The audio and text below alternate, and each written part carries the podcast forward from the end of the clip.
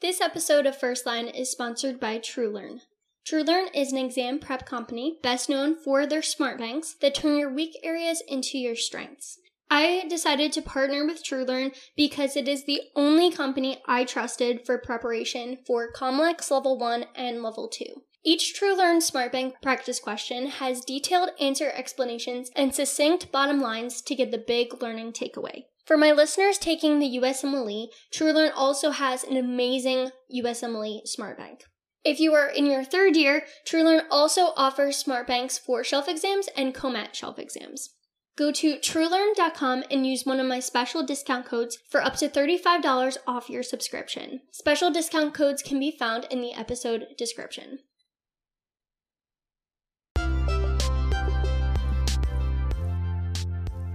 Welcome to First Line. My name is Aubrey Ann Jackson, and I am a student doctor in my last year of medical school. First Line brings listeners of all backgrounds together to discuss whole body health and wellness through an osteopathic lens. First Line covers tangible ways to improve your health, how to succeed in medical school, and various topics in healthcare, including mental health, all while holistically addressing the whole person body, mind, and spirit.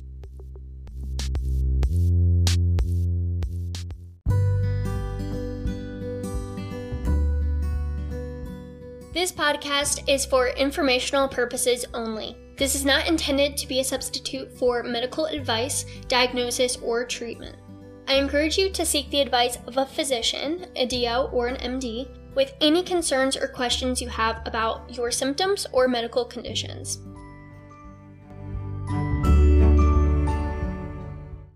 Hello, everyone. This episode is all about depressive disorders. I had an episode previously entitled Major Depressive Disorder, and that episode was a really great overview of major depressive disorder and how it's diagnosed, how it's treated, some of the epidemiology and stats about major depressive disorder. This episode is going to go a little bit more into the subtypes. I know on the MDD episode, I talked a little bit about atypical MDD, but this episode will go into a few of the other subtypes, such as seasonal affective disorder, postpartum depression, as well as major depressive disorder with psychotic features. Then I'll finish off talking about persistent depressive disorder, also known as dysthymia. And I'll also differentiate a lot of these disorders with other mental health disorders that overlap with some of their features. I do highly recommend that you go listen to my previous episode called Major Depressive Disorder before listening to this episode. So, I'm going to first go into the subtypes of MDD, starting with seasonal affective disorder, or winter depression, or major depressive disorder with a seasonal pattern. It's a subtype of MDD, so you actually qualify for all of the criteria for MDD. But the only other caveat to mean this is that it happens yearly and it happens with the season. And it's usually fall or winter that this happens, but people can also have summer or spring depression as well. And to qualify for this, you have to have at least two years in a row of this happening. And it has to happen more often than not, that you get it every year. A lot of patients that have this will also have atypical features of MDD. For these patients in particular, they benefit significantly from light therapy. Another variant of MDD is with psychotic features. So, psychotic features can include hallucinations, delusions. For this to still be considered MDD, the psychotic features can only exist during the period of time where a person has MDD. So if they have MDD, they're treated for it, and then they go back to normal and they're still having psychosis, then they're going to have a different diagnosis than MDD, which I will definitely talk about psychotic disorders in an upcoming episode. But this is only psychosis that occurs during MDD, and it's still considered just MDD with psychotic features.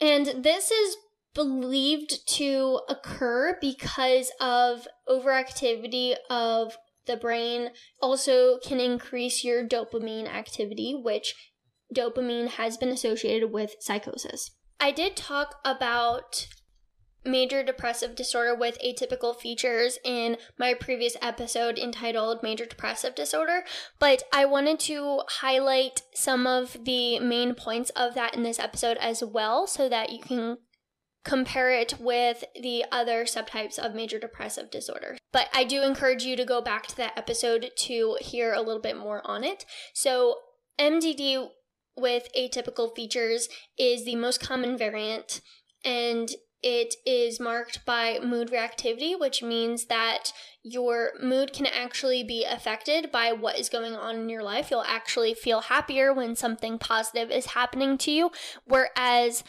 patients with typical MDD, so they don't have these atypical features, they will stay depressed throughout the whole day no matter what happens. So, that is actually a good thing that can come about with atypical MDD. Other features of MDD, you'll see increased appetite and overeating instead of decreased appetite and undereating, like we see in typical MDD. You'll also see hypersomnia or sleeping too much um, instead of insomnia or inability to sleep with typical depression. Then you have leaden paralysis, which is this sensation that your legs and arms will feel heavy.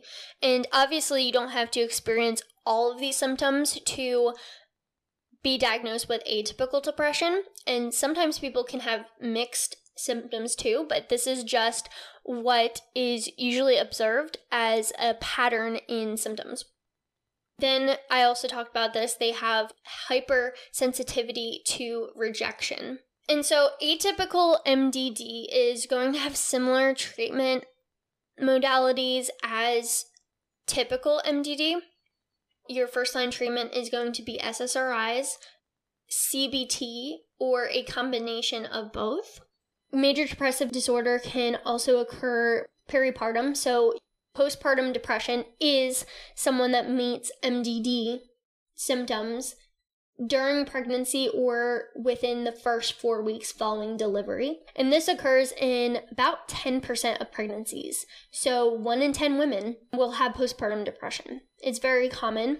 These symptoms present for at least two weeks, just like major depressive disorder. And postpartum depression is treated pretty similarly with other types of MDD. So you can use CBT therapy, uh, you can also use medications.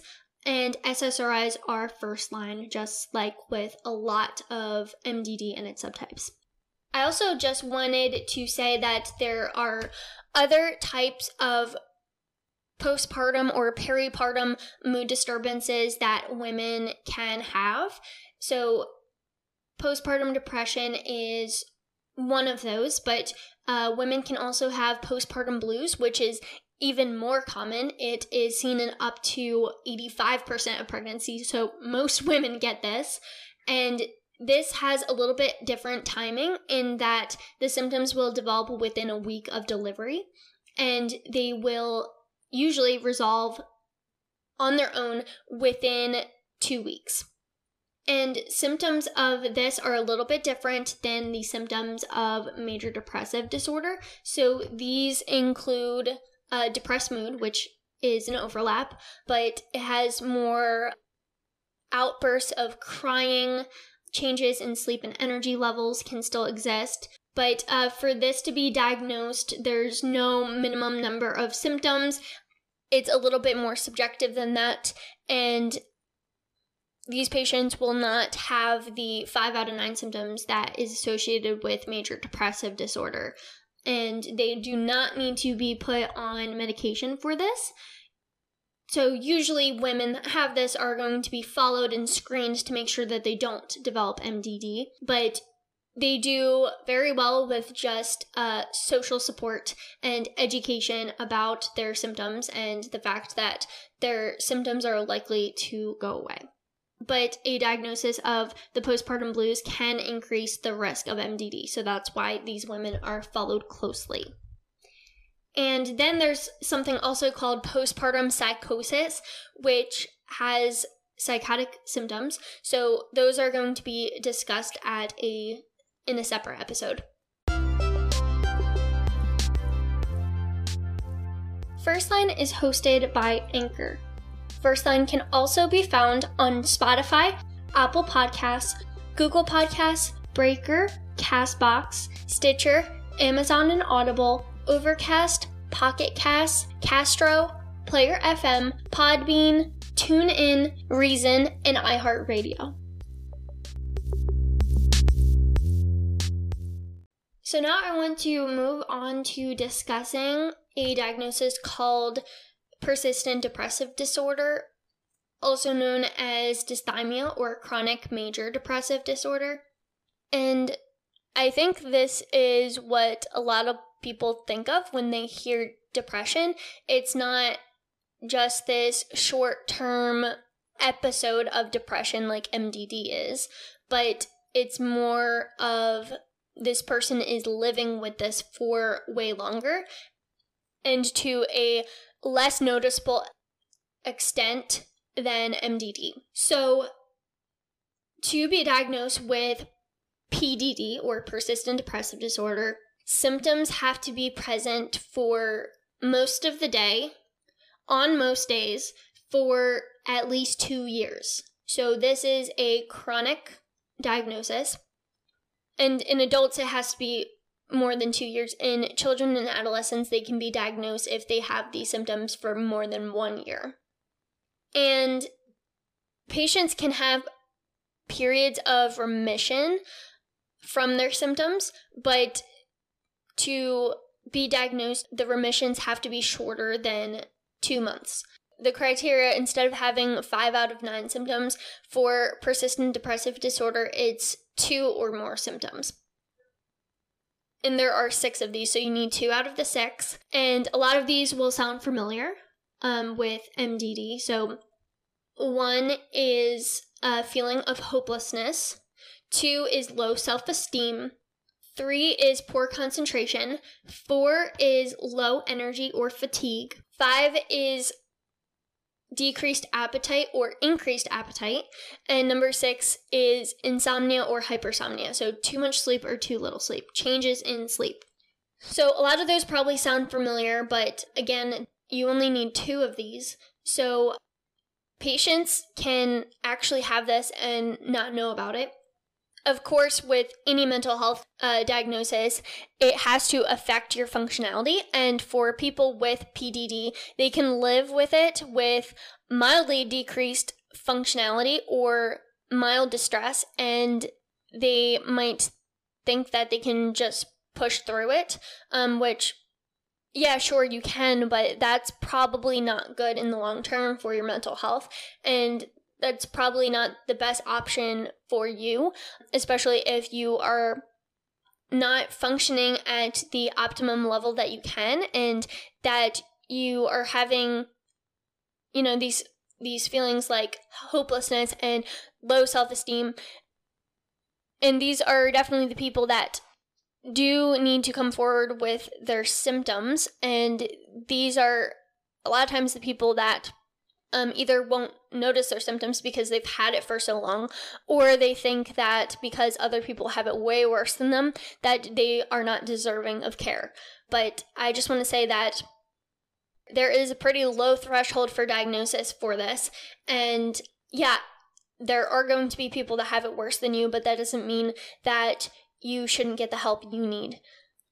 So I talked about the similarities with MDD, but other things that kind of separate this from major depressive disorder is that these patients will typically not have anhedonia or loss of interest in the things that usually bring them joy. They won't have that psychomotor element of um, restlessness or the opposite of uh, psychomotor slowing. And they also will usually not have suicidal ideation. So, a lot of times this is seen as a milder form of MDD. And yeah, I guess that's true if you're taking a snapshot of a two week period of someone with MDD versus PDD, just because with MDD, you need to have more symptoms. But if you're looking at it over a long period of time, PDD can be just as debilitating or even more debilitating than major depressive disorder. So I don't want to downplay the potential effect that PDD can have on a person. So, if you have PDD, you can actually have episodes of major depressive disorder on top of that. So, you can have your two or more symptoms over years, and then at some point down the line, you can all of a sudden have more symptoms added. And for a lot of these, that would just mean you have three symptoms added because you already have at least two. And then you would have major depressive disorder um, as an episode. Okay, so there are a few other disorders that I wanted to highlight because they're relevant to this discussion about depression. So, one of them is something called minor depressive disorder. So, in contrast to major depressive disorder. And this one is something between major depressive disorder and persistent depressive disorder you only have two to four of the criteria for major depressive disorder. And like I said, you need five symptoms for major depressive disorder. So you don't quite meet that, but you're still having distress from it or impaired functionality, either in your home life or your work life. And this still needs to include either depressed mood or anhedonia or loss of interest in things that usually bring you joy as one of those symptoms then the symptoms are going to be present during at least a two week period, but it lasts less than two years because if it was more than two years, that would be considered persistent depressive disorder. So that's one to uh, keep in mind too. And of course, minor depressive disorder, don't let minor fool you. You can have significant distress and impaired functionality from this, and you should definitely reach out to a physician if you think that you may have this disorder. Really, if you have any of the symptoms of major depressive disorder, I would highly recommend you seek professional help.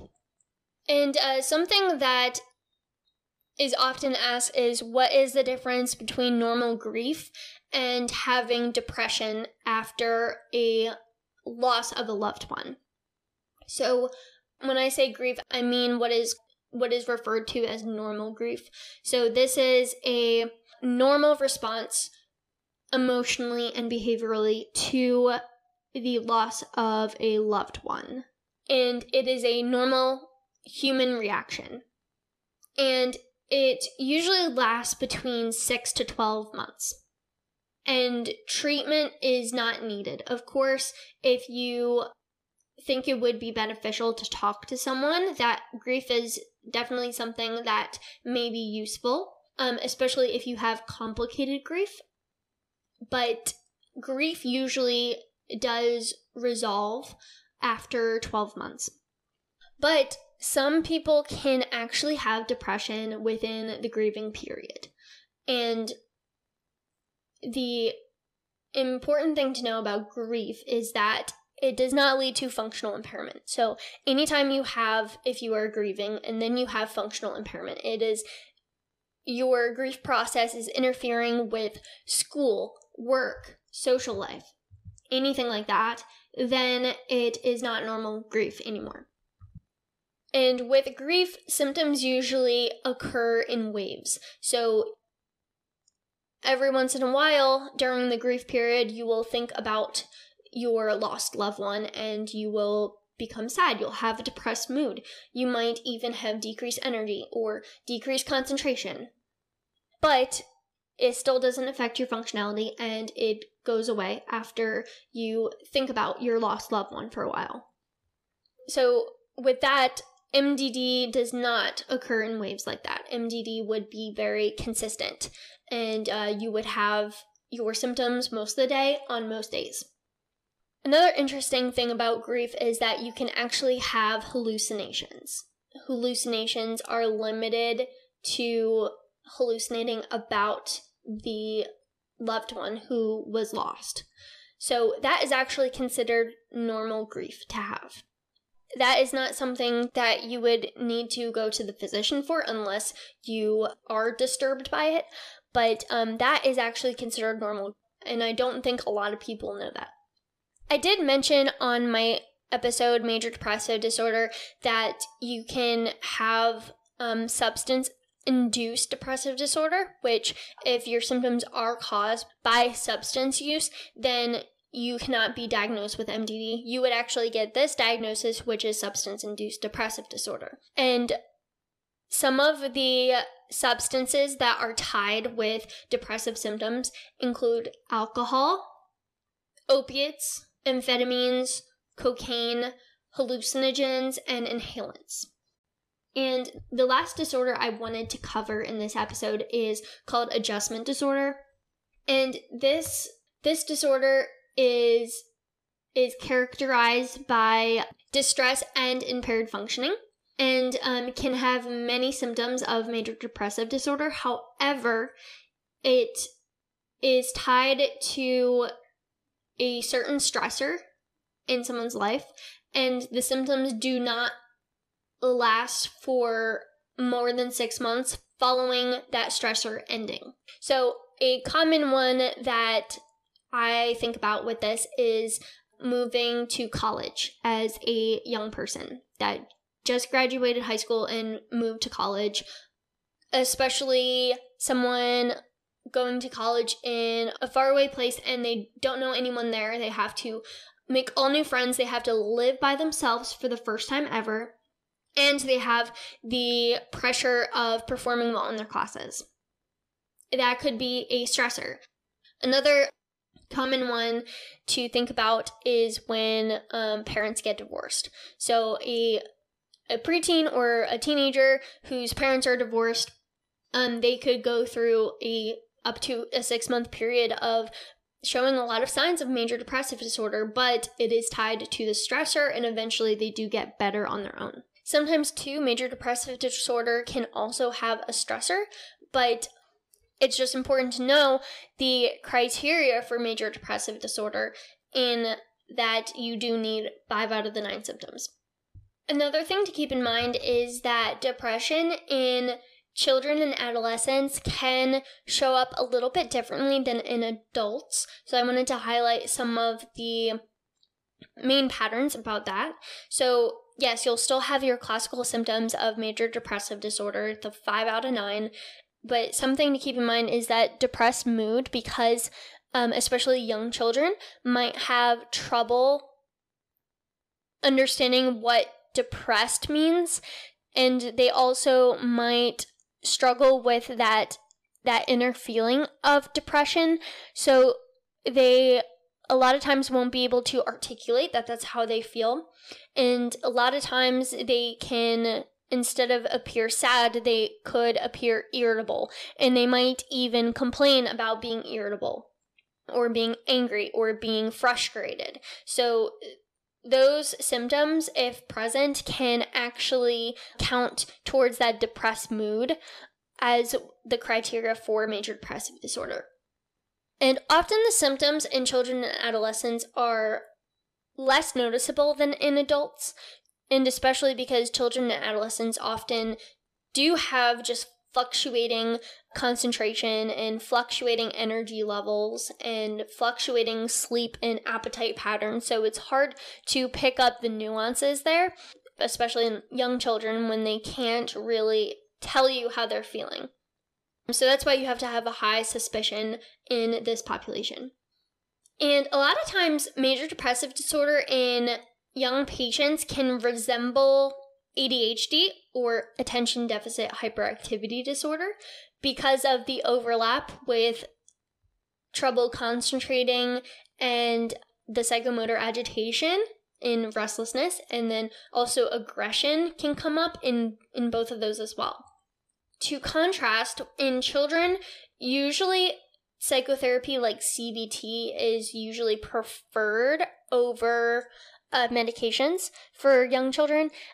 Other options too include play therapy and family therapy to help with this too. And then in adolescence, These patients can, just like adult patients, either get uh, psychotherapy or medications, and fluoxetine is usually the SSRI that is used for this.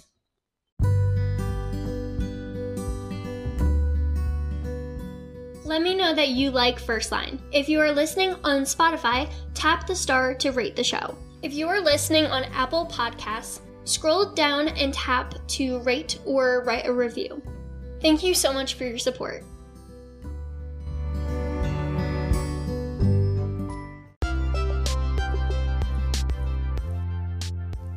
You can follow Firstline on Instagram at Firstline Podcast or on Facebook, facebook.com slash Firstline Podcast. Stay tuned for a new episode every Monday.